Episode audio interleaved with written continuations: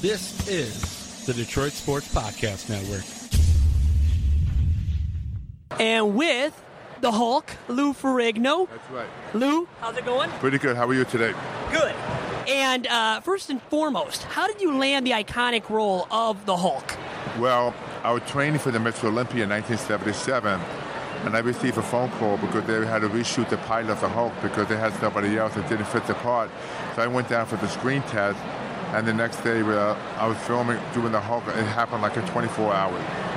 And let me ask you now, if I wanted to get into bodybuilding, what would it take for me to get into that, Lou? Well, it takes some time. You have to work out, and you have to go to the gym. If you want to go on a stage and compete, then you got to get, have to have a passion to go on stage. As a way to get a good posing trunk and take some good pictures because there's so many different competitions today. You have the men's physique, you have the men's fitness. I have my own bodybuilding contest called the Ferrigno Legacy. You should compete.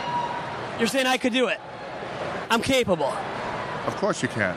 Very good. You know what? You still look like you're in great shape. How do you still maintain your physical fitness? Well, I train every day. I do cardio and I train light. I do machines and everything. I'm very consistent. I train six to seven days a week.